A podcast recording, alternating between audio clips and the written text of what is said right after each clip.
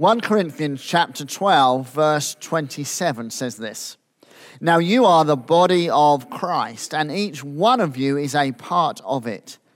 And God has placed in the church first of all apostles, second prophets, third teachers.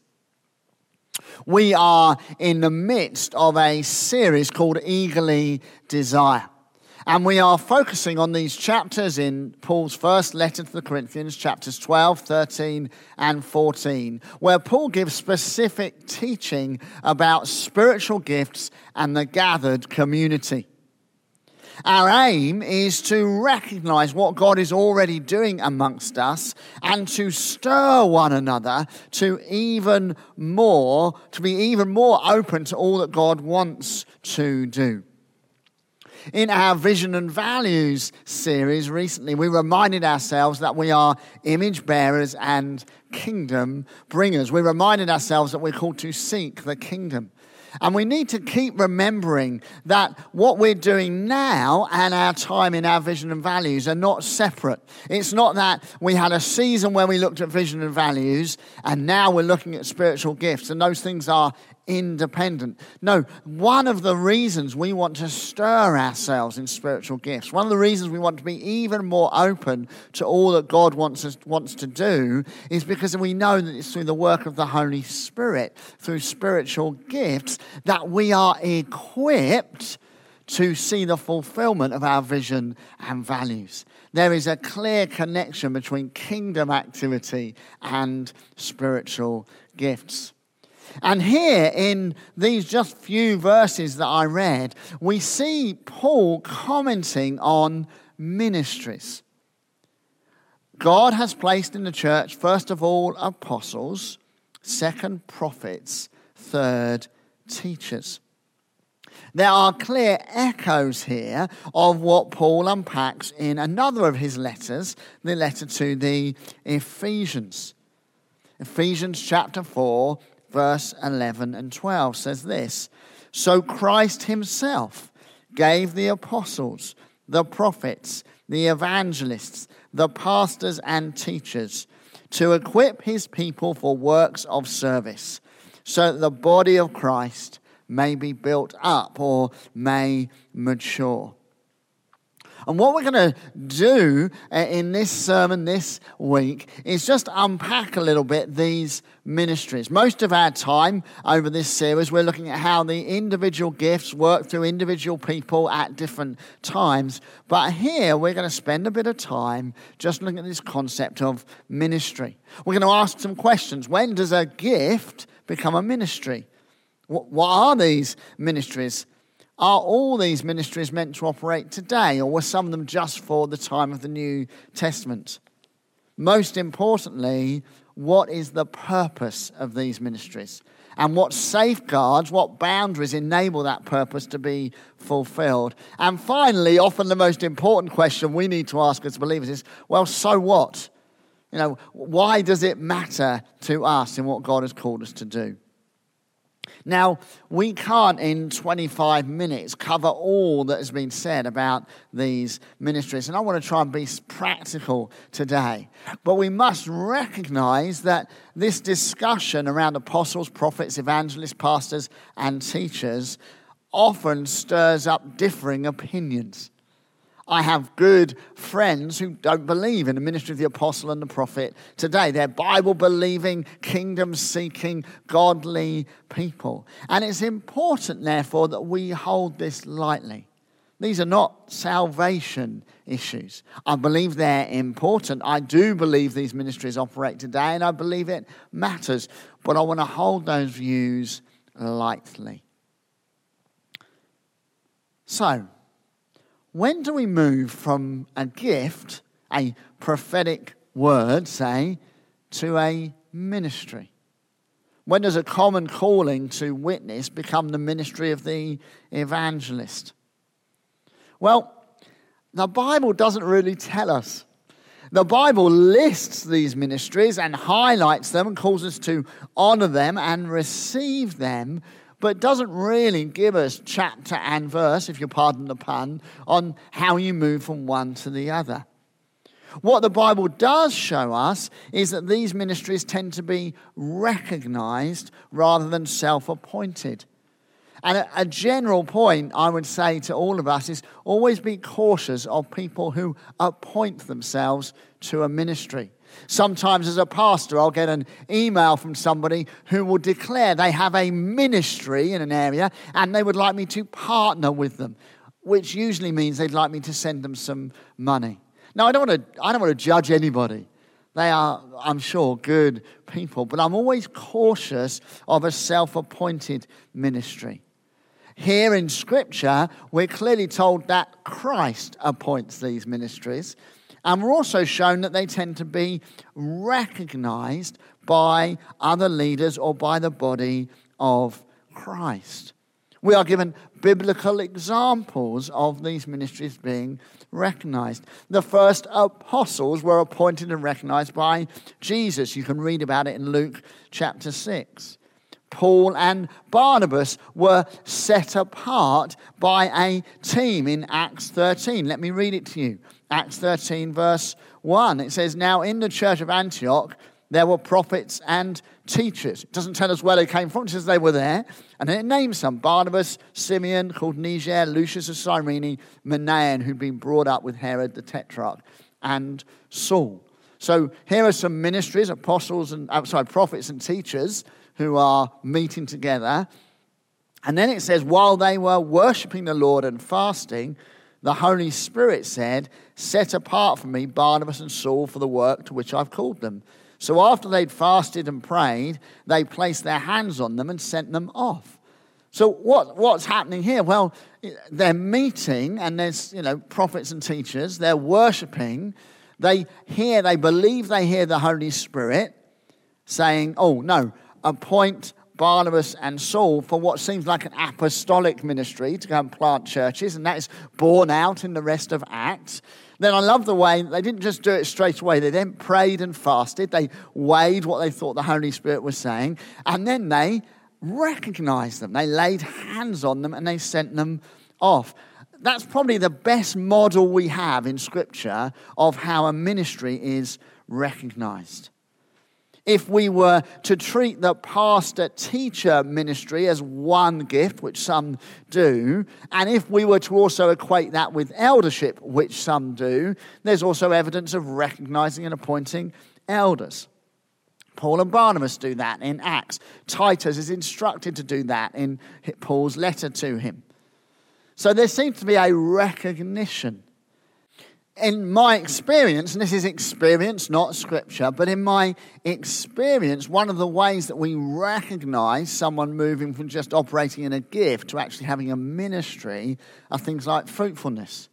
If, if they regularly bring prophetic words, we see there's a weight to those prophetic words if they're stepping out into new areas, we think, oh, yeah, no, actually, they're, they're stepping out and they're leading others. Maybe there's some apostolic gifting in. So there's a fruitfulness, there's a natural gifting, which is always a difficult title, I think, because all our gifting comes from God. So at one level, it's all supernatural, but there's a natural gifting, and there's always a spiritual gifting and anointing. And I say that's experience, that's not, and I'm reading that in a bit to scripture. But that's how we tend to see it. It's, recognized, and there's some fruitfulness and natural and spiritual gifting in the mix. What do we mean by these ministries? We can, we can trip them off. God appoints apostles, second prophets, third teachers, apostles, prophets, evangelists, pastors, teachers. What, what, what are these ministries? Well, again, we could spend a day on each. Here's a simple one sentence explanation for you. Apostle literally means sent one. There's a calling to go to new places, to break new ground for the kingdom of God, to bring the gospel into unreached areas. The prophet brings revelation from God in the moment that can be the understanding of a season and what God is doing in it, but that can also be revelation of future. A prophet will see that revelation brings change or lays foundations for the work of God in a new area. Evangelist. Evangelists preach the gospel with fruitfulness, calling people to repentance, to response but also equipping others to share their faith with greater assurance and effectiveness. Pastor, literally shepherd, to bring care, security, guidance, and discipline to others.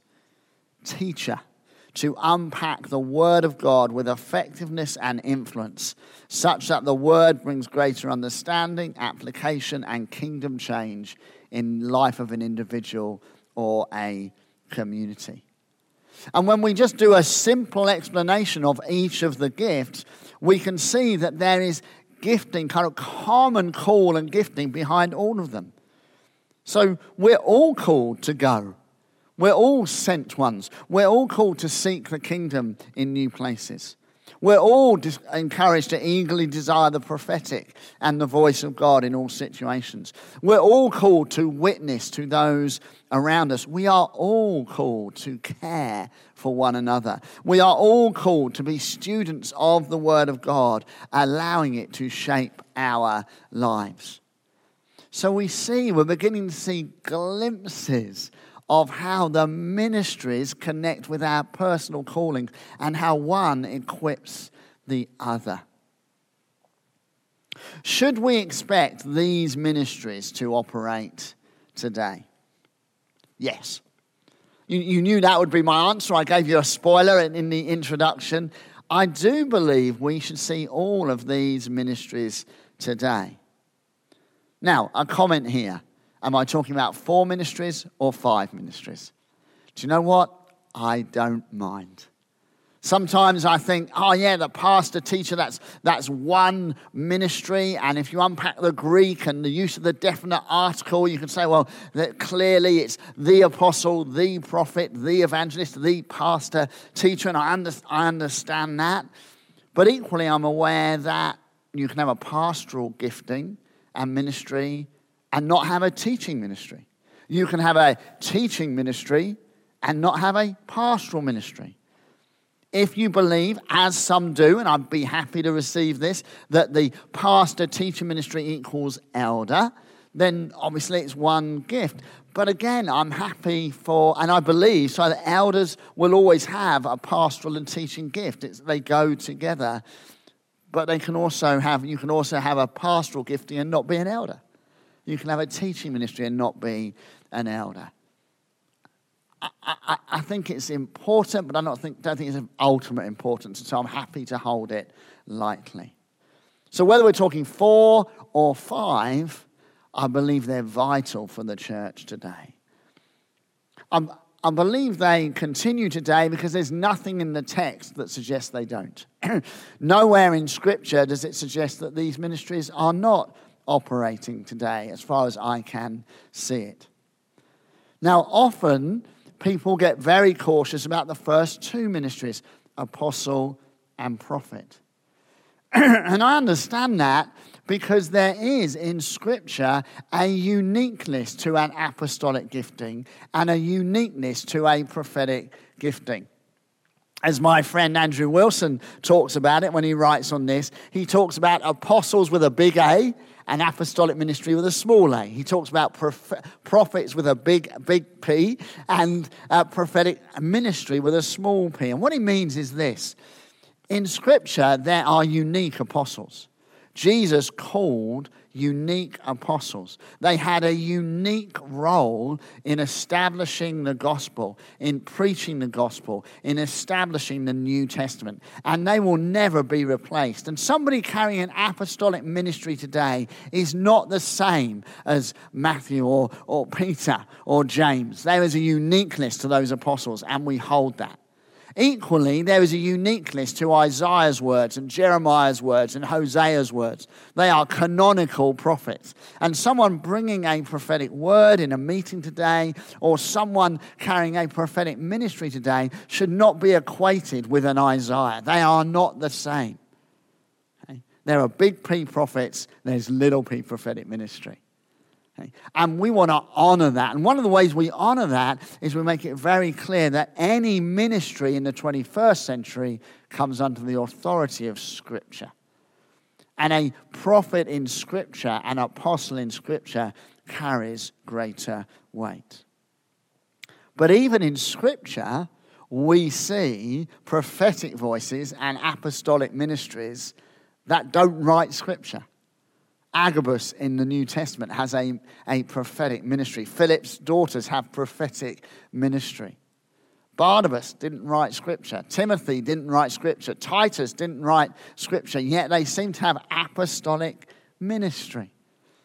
So I believe there is biblical evidence that these ministries operate today. One of the primary reasons that I believe they operate today is their purpose. Let me remind you of Ephesians 4. It says this These ministries exist to equip his people for works of service, so that the body of Christ may be built up until we all reach unity in the faith and the knowledge of the Son of God and become mature, attaining to the whole measure of the fullness of Christ. Now, I don't think any of that happens until Christ returns. And so, if these ministries exist to help us do that, they're going to exist until Christ returns. I believe these gifts still exist today because they exist for the good of the body of Christ. As we keep reminding ourselves when talking about spiritual gifts, they are given to give away and to bless others. They are given for the common good. Now, the one who receives the gift and then passes it on is often blessed. That's the grace of God. But gifts and ministries exist for the good of the community, not the aggrandizement of the one ministering. Now, personally, I, am not a big fan of the word ministries. I tend to avoid saying, oh, I have a, a ministry. But in Scripture, the root of that word minister or to minister is actually the word servant or to serve. And that is a helpful reminder. It reminds us that those who have ministries are primarily servants. It reminds us that when Jesus first appointed and spoke to the big A apostles on leadership, he equates greatness in the kingdom with servanthood, not position we must guard ourselves against seeking a platform or putting someone else on a pedestal. God gives gifts of ministries, gifts of people to the church, that those ministries, those people, those men and women will serve the church. Paul, when he describes his own apostolic ministry, always talks himself as being the least the last, at the end of the procession, at the lowest point, because through his ministry, actually, you can track it through his letters, he begins to understand with greater depth I'm a servant of Christ for the good of the body of Christ. God gives ministries as servants to help the church grow. How then do they do that? How does a prophet work out his or her ministry? How does an apostle work out their ministry? Well, very simply, they model the behavior and activity associated with the core gift behind that ministry. If they're an evangelist, do you know what? They talk about Jesus a lot. They preach the gospel a lot.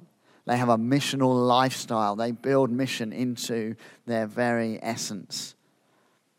They will teach others the why and the how of the gift. They will be consistent in both those things over numbers of seasons of life. Ministries are not short lived, they're worked out over numbers of weeks, months, years, and decades. They will model a reliance on the ongoing anointing and calling of the Holy Spirit. And they will model a maturing in Christ like character. Tragically, we have seen too many ministries fall and fail in recent weeks and months and years. So, what safeguards can we put in place for these ministries?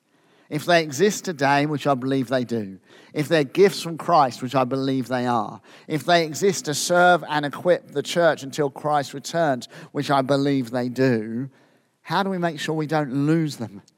What safeguards can we put in place? How do we make sure that these ministries prosper and that the church is blessed?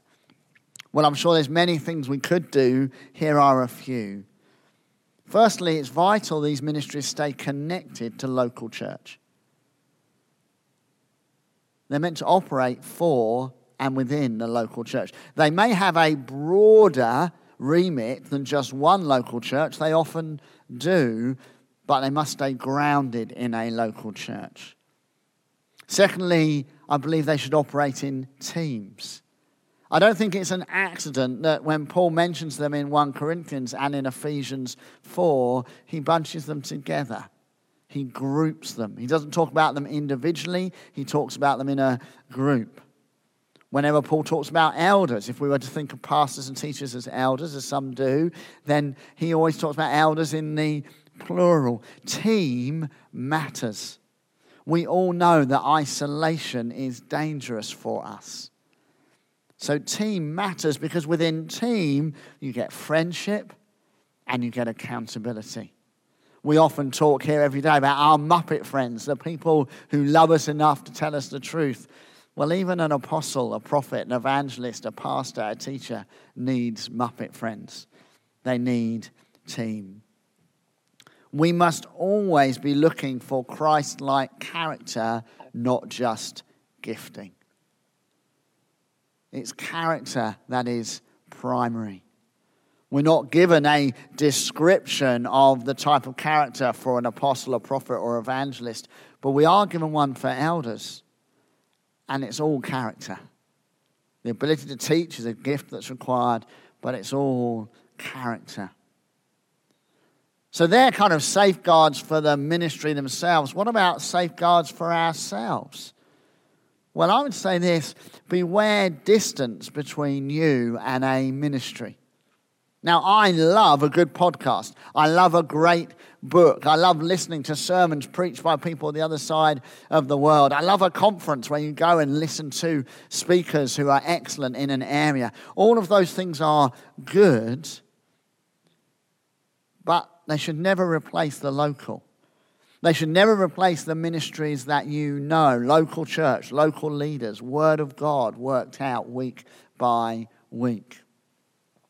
As we've said, character is of primary importance. And when someone preaches a great 45 minute sermon, I can see the gift, but I don't know the character. I don't know how that man or woman are in their family, in their friendships, with their money, in their household, with their neighbors.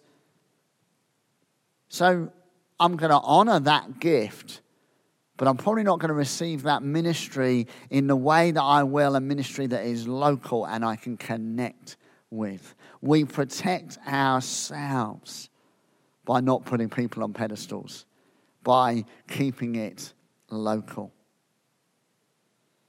So what? You know, I've done a little unpacking of these ministries, but how does it impact us on the day today? How does it impact you tomorrow at work, the next day in college, in your household later in the week? Why should we worry about these ministries? Why should we, and when I say worry, and why should we be open to them? Why should they concern us? Well, two reasons. Number one, we're called to grow up. Why do these ministries exist? To help us mature. God loves us because he loves us. We say that often here. God loves us. He delights in us. He chooses us by grace. He welcomes us by grace and in His mercy. He describes us as saints and His children from day one. But He does want us to change. He does want us to mature. Paul loved the church in Corinth, but oh my word, did they drive him to distraction. Their immaturity made him mad. He loves them enough to tell them. He loves them enough to bring his apostolic gift, his teaching gift, to help them mature. We are called to greater depth in God, to greater effectiveness and influence in the kingdom of God, to become more like Jesus. And Ephesians 4 ministries are essential in helping us do that. Why? Because we do not live in a neutral world, friends. We are being bombarded by lies. We are listening to, as it were, apostolic voices from the world all the time, trying to change our view, trying to change our calling. We are being shaped by external voices consciously and subconsciously. And the vast majority of those voices are not pointing us to Jesus. They're not pointing us to kingdom effectiveness. They're not pointing us to grace and mercy and forgiveness and love and compassion and care for the poor and self giving and service. The average person in the UK spends four hours, 28 minutes a day focused on media two hours, 47 minutes on social media. The average person looks at their phone at least every 12 minutes, and I think it's far more than that. And remember, the social media algorithm is not trying to change you, it's feeding you more of what you already believe. We must have voices that challenge us, we must have ministries that challenge us. And Ephesians 4 ministries are God's gift to us to do that. How do we try and do it here every day? Well, because we know that independent and isolated Christians tend to drift, we know that independent and isolated churches tend to drift too. As an individual, I need other Christians speaking into my life. As a church, we need other ministries speaking into us on a relational basis, calling us to go, opening us up to the now word of God, calling us to witness, calling us to care, calling us to dig into scripture. We need these gifts. We do it by being part of New Ground, part of the Newfrontiers family of churches. We seek input from the apostolic and the prophetic and the evangelistic. We look to hold ourselves accountable to the New Ground core team. We look to take part in prayer days and conferences and leadership training and partnering in church planting initiatives. Why? Because we have been called to grow up in God and to see the kingdom burst forth in every area of our lives. And these ministries, these gifts of men and women from God, help us do that. Let's pray. Father God, we thank you that you are building your church and the gates of hell will not prevail. And one of the ways you are doing that is through these gifts of apostle, prophet, evangelist, pastor, and teacher. Keep our hearts soft, Lord. Open our minds and our ears to these positive kingdom voices that help shape us, that we might be more effective for you. In your name we pray for your glory and for our blessing. Amen.